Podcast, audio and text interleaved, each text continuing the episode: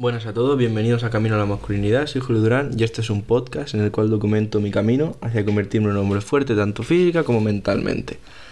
Episodio de hoy, bueno, es una actualización un poco del tema de los estudios y básicamente cómo estoy estudiando. Supongo que lo llamaré mi rutina de estudio ahora o algo así.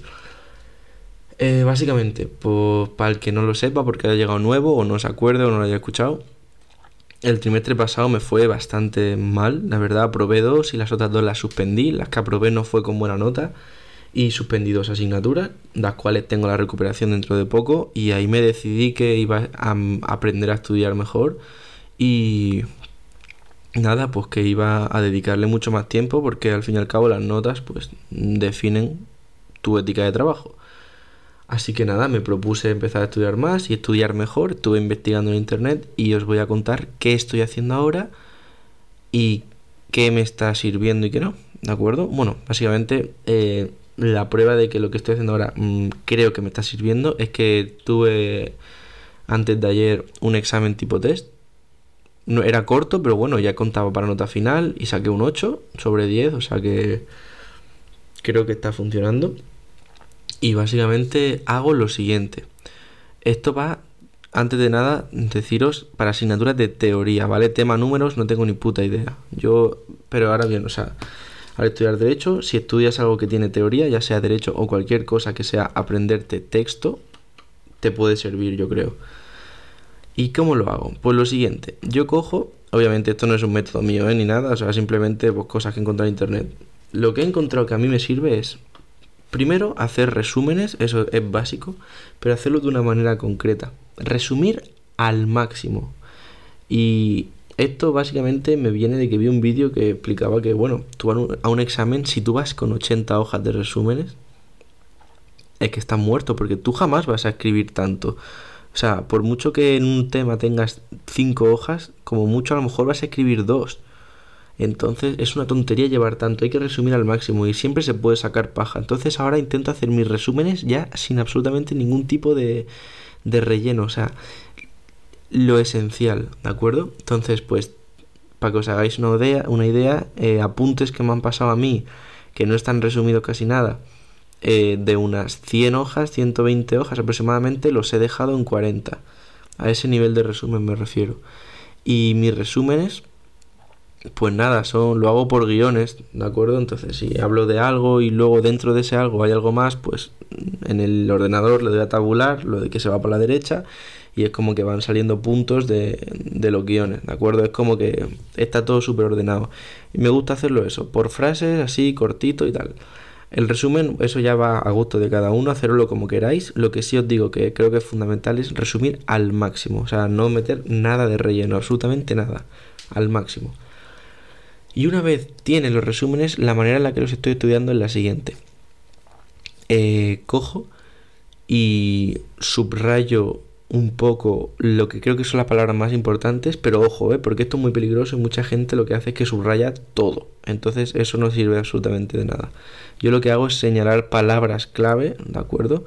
Pero vaya, eso también es un poco a gusto de cada uno. Hay gente que le servirá, gente que no. Yo lo hago porque me sirve.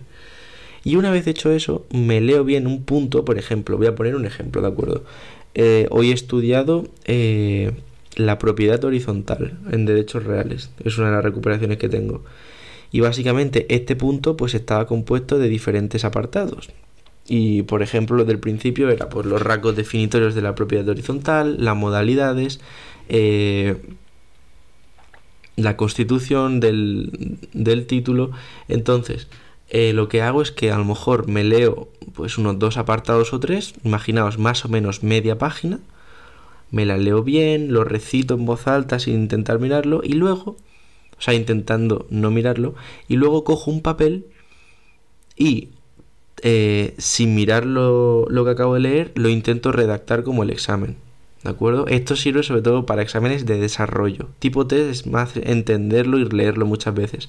Pero para exámenes de desarrollo creo que lo mejor que me viene a mí es eso.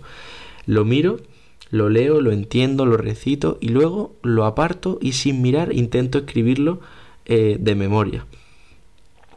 Y pues cuando acabo pues lo compruebo a ver si me he dejado algo, si me he dejado algo lo añado y ya está. Entonces esa manera pues a mí se me está quedando mejor en la cabeza todo. Ya os digo que he sacado un 8 ahora, entonces es como que estoy captando todo mejor.